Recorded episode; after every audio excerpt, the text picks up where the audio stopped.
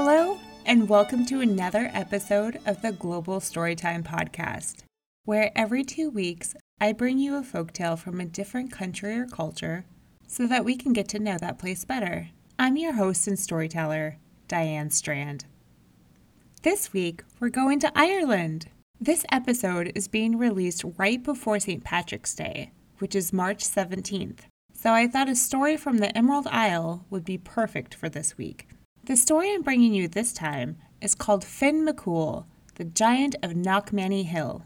As the title suggests, the main character, and all the characters actually, are giants, though fairies and leprechauns are also mentioned.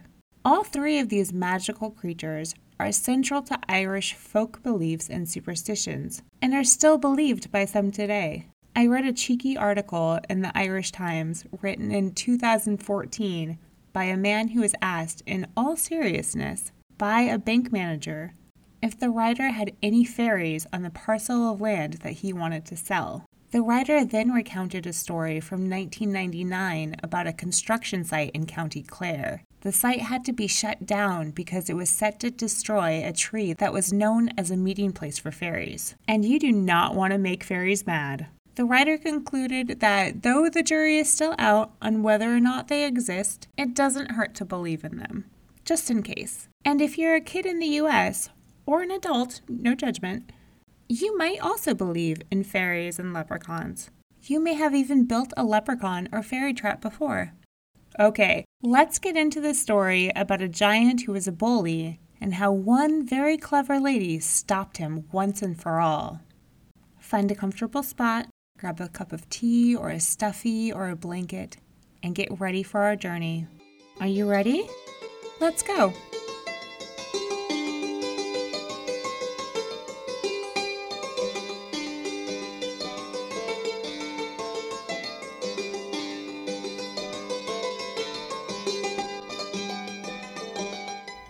Finn MacCool, the Giant of Knockmany Hill. In the olden times, when Ireland's glens and woods were still filled with fairies and leprechauns, giants, too, lived on that fair Emerald Isle. One of the finest of those big folk was Finn MacCool, who was wed to the lovely great lass, Una. They made their home on top of Knockmany Hill. Now, as any good giant, Finn MacCool had his work to do, so he was often away from home. Lovely Una didn't seem to mind, for there was plenty to keep her own hands busy, spinning, knitting, and even giving a pretty touch to their great house. Life was very pleasant indeed. One morning, when Finn MacCool was busy working with his kin building a causeway to Scotland, the word came that Cuchulainn was coming. Cuchulainn was a giant too, and without a doubt, the strongest in that part of the world. When he walked, the very earth trembled, and with one blow of his fist, he had flattened a thunderbolt so it looked like a pancake. He was so proud of that feat that he kept the thunderbolt in his pocket to show all just how strong he was. Every giant in Ireland had been given a good beating by Cuchulainn. Every giant, that is, except Finn MacCool. And Cuchulainn swore by the greens that he would never rest, day or night, winter or summer, until Finn MacCool was added to his list. So far, Finn had been smart enough. He kept moving about whenever he heard that Cuchulainn was in the neighborhood. But this time, Cuchulainn was sure to get him. So Finn left the causeway and sped off for Knockmany Hill, his house and his darling Una. "Finn, my love," said Una, greeting him at the door, "what brings you home so early from your work?" "The chance to get a sight of you, my sweet thing," said Finn. Since he was as honest as the summer day is long, he added, "and to keep out of the way of Cuchulainn. He's after me." Una soothed her husband. She brought him slippers and lit a pipe for him. She stirred up the peat fire so it would be cozy. Then she set down a huge mug of stout and cut a gigantic slab of soda bread for her dearie. "Finn, husband of mine, enough is enough," said Una as gently as she could. "For years, you've been hiking around from one place to another to avoid this Cuchulainn. Why, you even built our house high on the windiest of hills so you would be able to spy him a comin'. You'll not get a moment's rest until you stand fast and face him. Aye, I'll be getting plenty of rest if I stand fast and he knocks me down. I don't have the heart to face a man who can make a young earthquake just with his walk, and who carries around a flattened thunderbolt in his pocket just to prove his strength. At that, Knockmany Hill gave a little dance. "He's coming," said Finn, his face turning a fine shade of pale green. "Now hush," said Una, "and give me time to think. Do you worry that I won't do all that I can to help you settle this matter once and for all?" Una then worked a charm the fairies had taught her. She took nine woolen threads, each a different color, and braided them into three braids. She put one around her right arm, one circling her heart, and the third around her right ankle. Now nothing she did could fail. Next she sent around to all the neighbors to borrow one and twenty iron frying pans. She hid them in one and twenty loaves of bread that she baked on the fire in the usual way. She set them in the cupboard with some bread she had baked the day before. Then she took a pot of milk and made it into fresh, wet cheese, and put it along with some white stones at the foot of the cradle she had made up. "Now, my darling," she said, handing Finn some baby clothes, "put these on and do everything just as I'm about to tell you. And remember," she said at the last, "Cucullin's strength lies in the brass finger he has on his right hand.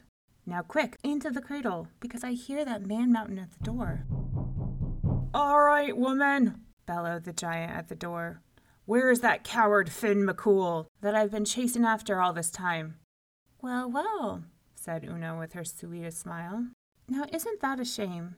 Finn was off working on the causeway when some important family affair called him away. But he'll be home by tea time, so why don't you just come right in and sit down?" Poor Finn trembled in the cradle. "See this?" Cucullin said, pulling out what looked like a pancake out of his pocket. "This was a thunderbolt until I caught it and flattened it, and that's what I'm going to do to Finn McCool, too." "Tisk, tisk," said Una. "That might not be as easy as you think. Finn McCool's a big broth of a man. Why, take a look at our little baby, and you might be getting an idea of the strength and the breadth of Finn himself." Cucullin peeked in the cradle. The huge baby looked up at him. "My," said Cucullin, "what a big boy." "While you're waiting, why not have a bite to eat?" said Una. She put some loaves of bread on the table, along with a can or two of butter and a pile of cabbages. Cucullin, who was as much of a glutton as he was a bully, popped a loaf into his mouth and took a huge bite, right down on one of the frying pans. "You!" shouted Cucullin. "What kind of devil's bread is this? Here's two of my teeth out." "That's Finn's bread, the only kind he eats," said Una. "Is it a bit too tough for you?" "Too tough for me?" shouted Cucullin. "I should say not. Just give me another." Cucullin chomped into another loaf and into another frying pan. "I'll not have a tooth left in my mouth, woman. There's two more out." Cucullin hollered even louder. "Ah!" The baby began to holler too. "Hungry, hungry, hungry, hungry." "Ah, sweet dumpling," said Una, and she handed baby Finn a loaf. And because there was no frying pan in it, Finn ate it right down. "More," said the baby, and he gobbled up another loaf. "He seems to be a strong lad," said Cucullin, getting a little worried. If this was the baby, the father must indeed be a bit stronger than Cucullin thought.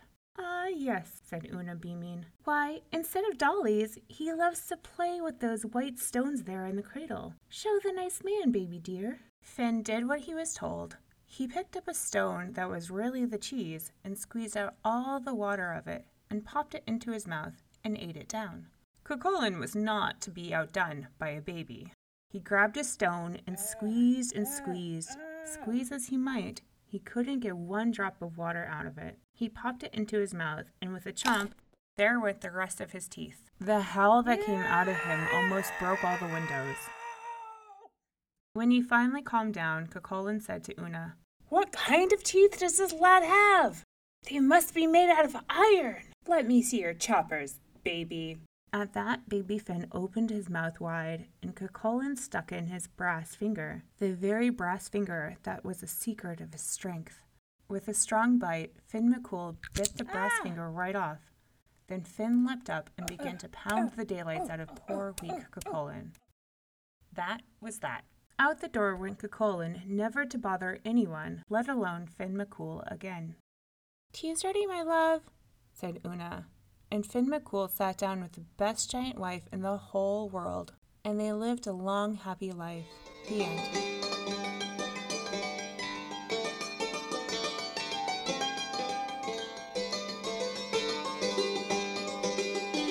Welcome back!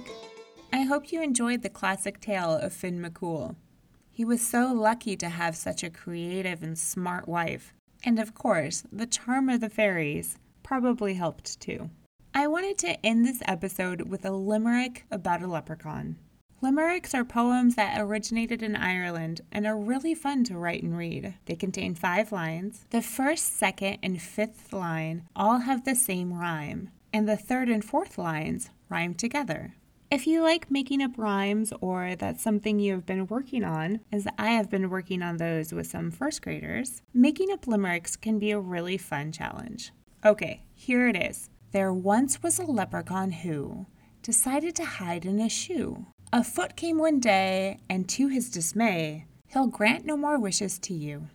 If you want to learn more about Ireland and Irish culture, make sure you listen to this week's companion episode. It's episode thirteen B, Let's Learn About Ireland. And I share more about Irish history, languages, food, favorite sport, and more. You can also follow the pod on Facebook or Instagram at Global Storytime Podcast, where I post maps, photos, and book recommendations for each country or culture that I feature. You can always email me at globalstorytimepodcast at gmail dot com. And if you have liked this episode or any of my other episodes, please tell a friend. I would love to be sharing these stories with even more people. Thank you so much for listening. I've been your host and storyteller, Diane Strand. Until next time, bye!